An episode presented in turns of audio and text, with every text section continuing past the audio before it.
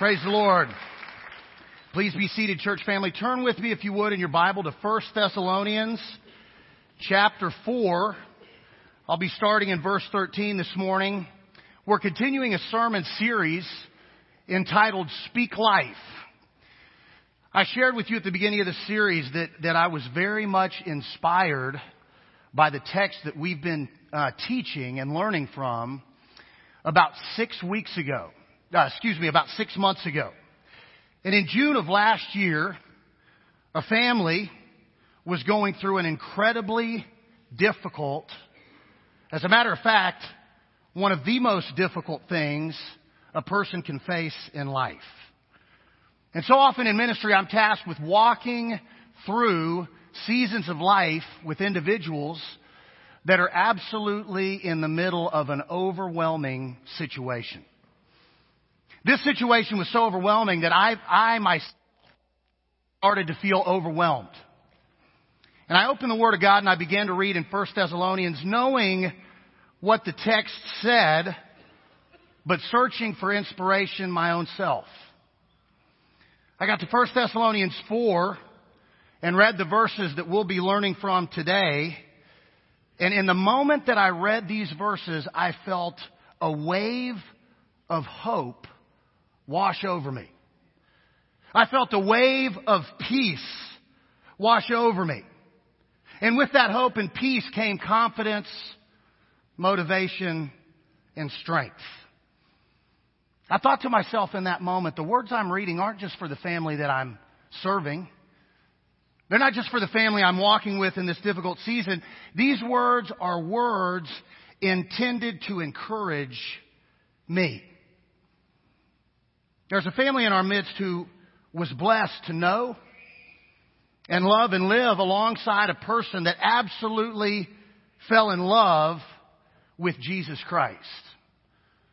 And the gospel of the Lord Jesus Christ, the word, the story about Jesus provided this individual with such transformation and hope that she simply could not help but share this message of hope and love and transformation with everyone she came in contact with. I don't want to have a memorial before a memorial, but I would be remiss not to mention Jan Dasher this morning. Jan's life was transformed by the words of life, which are the words of the story of Jesus, the gospel of the Lord Jesus Christ. The gospel changed Jan's entire reality. And because her reality had been changed, she wanted the reality of the people she loved to be transformed, their lives, their hearts.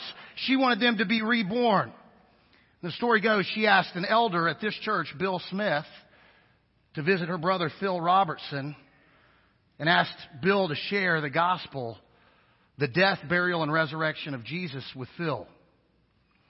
Through Jan's ministry, ladies and gentlemen, Phil Robertson responded to the gospel in baptism. His life was transformed. And because of his transformation, literally millions of people have heard the good news of Jesus. What that means is millions of people have hope. As I've reflected on Jan's life and ministry, I couldn't help but think of the hope she had in Jesus and the hope you and I also have in Jesus. I've been moved at the difference words can really make in life. Words can bring life into any dark and desperate situation, and that is God's desire for you to bring new life into your spiritually dead life, to speak life into your deepest and darkest moments, to speak life to your tragedies and struggles. This particular sermon series and the lesson today is a testimony of the plan of God. We plan to speak this particular message of hope on this particular day nine weeks ago. Hope was scheduled for this exact weekend nine weeks ago. Nine weeks ago, God knew that His people would need to be reminded. And certainly Jan would want her church family her immediate family and her extended family to remember that we all have hope in Jesus. Today, the Lord will speak life to you if you'll open your heart. He'll speak life into your situation through the message of hope we read in 1 Thessalonians chapter 4.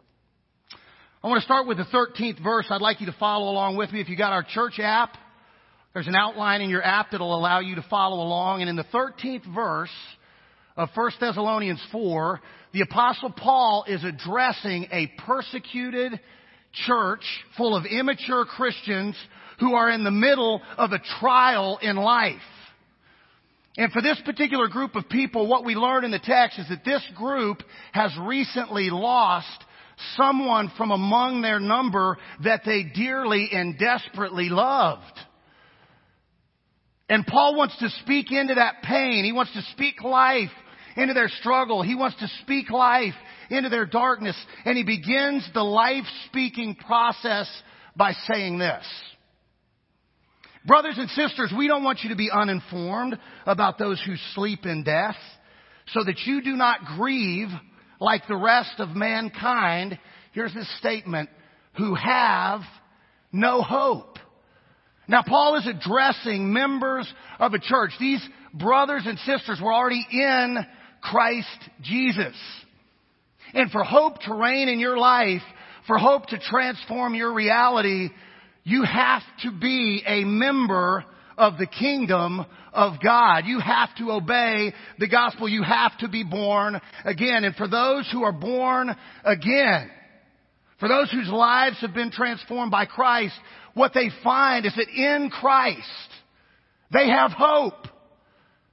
Christ radically transforms the reality of every person who obeys the gospel and is born again. In Christ, there is no life without purpose. In Christ, there is no pain without healing.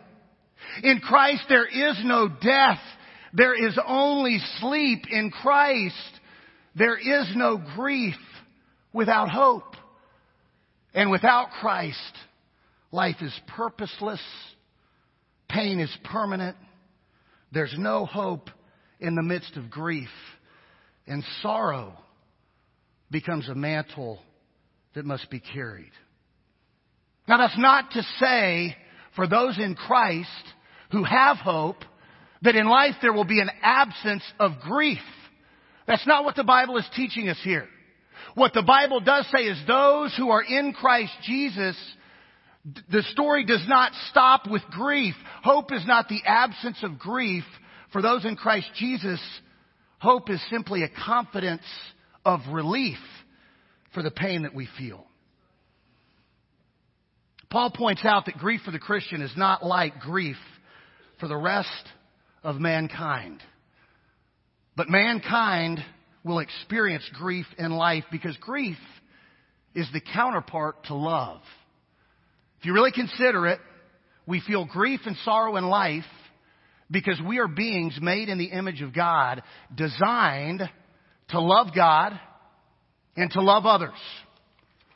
And in life we develop relationships and we get connected with people and, and we grow to love people more and more deeply and more and more profoundly. And when the object of our love is removed from earth, we can't help but feel a sorrow and a grief in the absence of our beloved. This is why Jesus weeps at the death of Lazarus in John chapter 11. John chapter 11 verse 35 says plainly that Jesus wept. If you know the context of the verse, there's a man named Lazarus who is and he's been in the tomb for four days and his sisters, Mary and Martha, are grieving. And because Jesus loved Lazarus so much, and because Lazarus, his beloved, was no longer present in his earthly body, Jesus felt sorrow. Jesus felt grief. And he felt sorrow and grief that was so overwhelming, he actually wept in the absence of the object of his love. Jesus knew the outcome of the situation. Jesus knew that this was not the end of the story of Lazarus. Yet he still wept.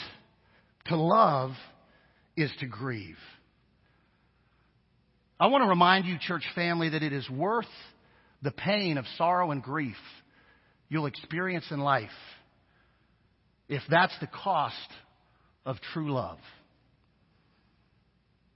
Sorrow is certainly felt in the wake of the absence of the loved one, but in Christ Jesus, grief is not the end of the story.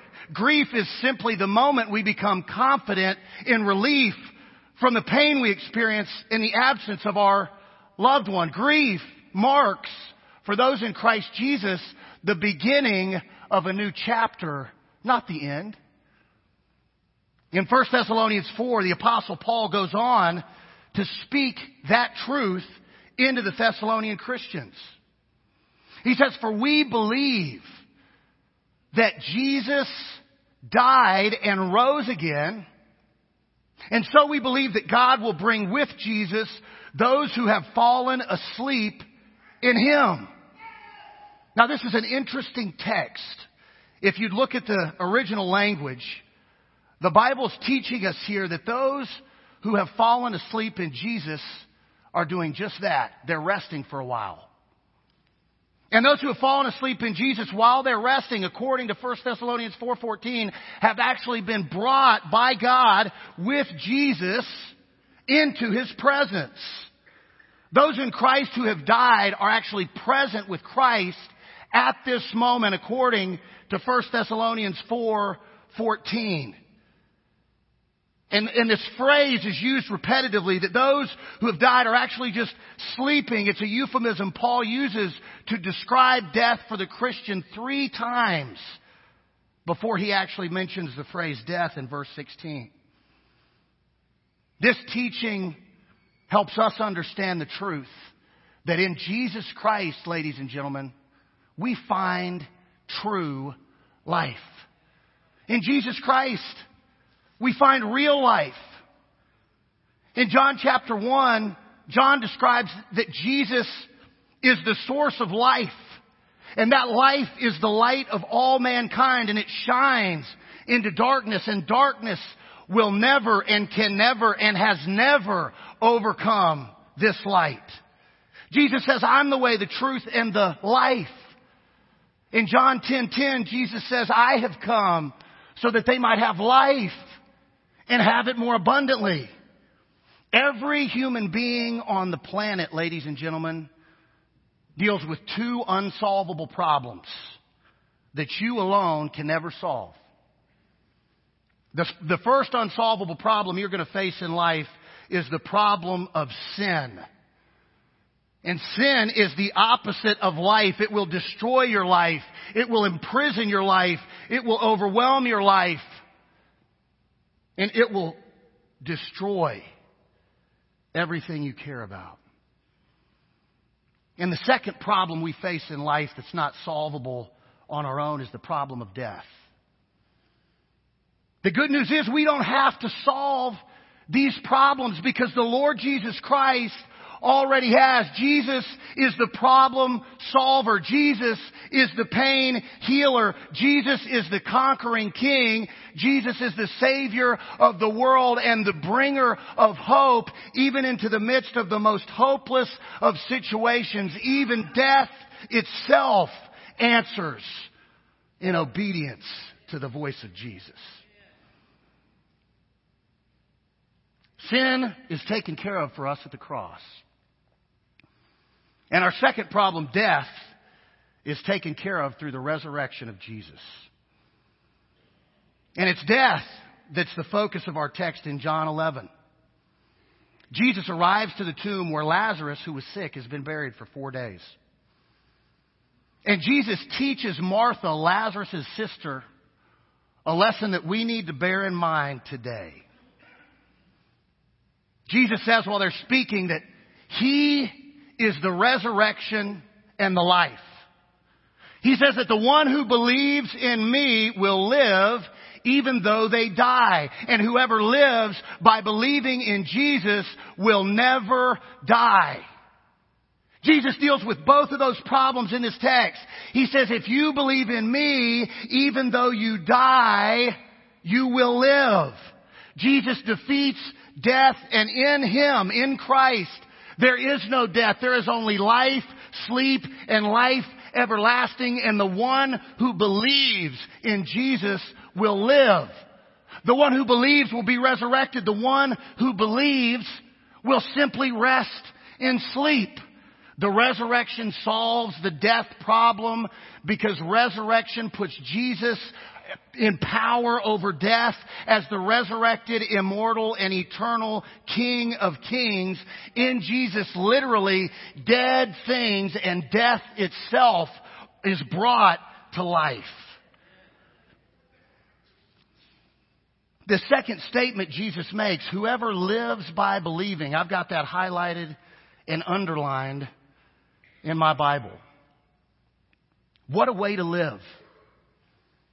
What a way to live by believing in something that changes everything.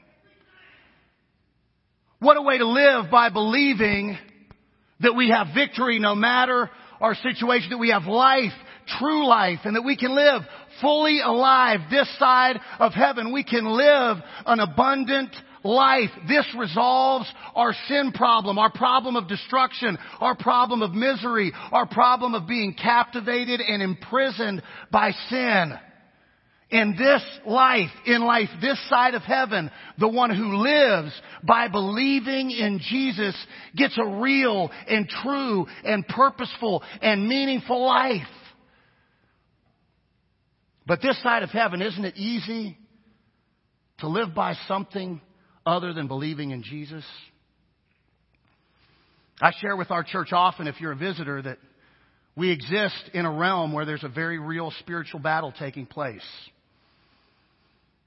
And part of that spiritual battle, we fight against the enemy, Satan, who is a liar and the father of lies. And some of us live by believing the lies of the enemy. It's hard not to get caught up in that kind of lifestyle. Some live by believing in idols. The idol of materialism or the idol of pleasure or the idol of power. Some live by believing in self. And the end result of living by believing in these things is hopelessness. A life lived without hope. But those who live by believing in Jesus find hope and life and purpose. And for those who respond to the faith they have in the gospel through baptism will not only live fully alive this side of heaven, but get to live eternally with Jesus on the other side. And one day those who have fallen asleep, ladies and gentlemen, will be glorified. I want to go back to 1 Thessalonians and finish out the last section of this text. 1 Thessalonians 4:15 the Bible goes on to say that according to the Lord's word we tell you that we who are still alive who are left until the coming of the Lord will certainly not precede those who have fallen asleep. For the Lord himself will come down from heaven with a loud command, with the voice of the archangel and with the trumpet call of God, and the dead in Christ will rise first. That's the first time we've heard the word dead. And after that, we who are still alive and left will be caught up together in the clouds with them to meet the Lord in the air, and so we will be with the Lord forever. That's the end of our story. That's the way it ends. There's no question mark. There's no doubt. There, there should be no fear. There should only be hope because in the end, all those who are in Jesus Christ have victory. In Christ, your victory is guaranteed. In Christ, you have hope. In Christ, you can find life. And in Christ, you can be confident of victory no matter the situation you find yourself in. I like that first phrase in 1 Thessalonians 4, verse 15, that it's the Lord Himself who's coming down from heaven. Ladies and gentlemen, Jesus is a personal Savior. He's interested in you having a relationship with Him. And He wants a relationship with you. And one day, Jesus personally will come back to claim all those who are in Christ as His own. And this has been God's plan since the very beginning. I want you to write down Exodus 3, verses 7 through 8. I'm going to paraphrase briefly. God tells His people who are in captivity under Pharaoh in Egypt that He has seen their misery, he has heard their cry. He is concerned about their suffering. So he is coming down from heaven to rescue them. And when God says it, he means it and you can believe it. God always keeps his word and God's promises are true. And when God says he is coming for you, when the Bible says Jesus is coming down to rescue you, we can be confident that our story ends in victory guaranteed. Hallelujah.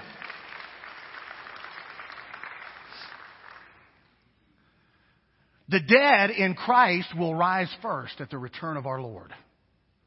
Can you imagine bodies literally coming out of the grave, loved ones who have gone before us are coming out of the grave. The church of Christ is literally coming out of the grave. Those who have died in Christ are going to raise first. And I don't know about you, but I have a reoccurring dream that I can fly. Now don't play like you hadn't had that dream.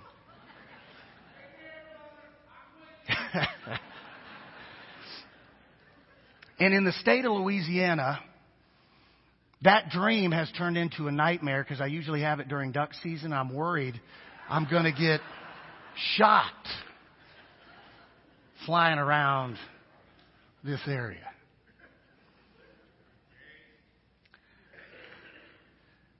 Friends, there's coming a day when you are going to fly. When you are going to fly and you are going to have the most blessed reunion you can possibly imagine. The first group of people you're going to meet are all your loved ones, all your friends, all your extended network of forever family who have labored and, and, and worked and strived to bring glory to God by fulfilling their mission here on earth and have had to stay faithful through sorrow and surgery and struggle and tragedy. There's going to be a reunion of people that love God and loved one another. And then, and then the most blessed reunion of all takes place. We're meeting the one and only King of Kings, Lord of Lords, Savior of the world, Jesus Christ, and we're going to meet him face to face. Kirsten's grandfather is a preacher in Kansas. He's a mentor of mine, one of the men I, I respect the most in life. And he always sings this song. I want to recite it for you. You'll know it. What a day that will be when my Jesus I shall see. When I look, can you imagine that? Upon his face, the one who saved broken, messed up, beat up, worthless, no good me by his grace. And he's going to reach out in love and take the hand and lead me to the promised land. What a what a day that will be. Hallelujah.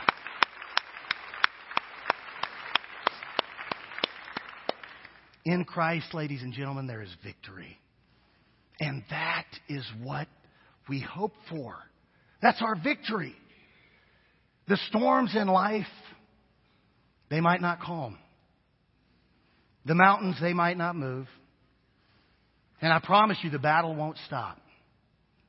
But victory is found in the Lord.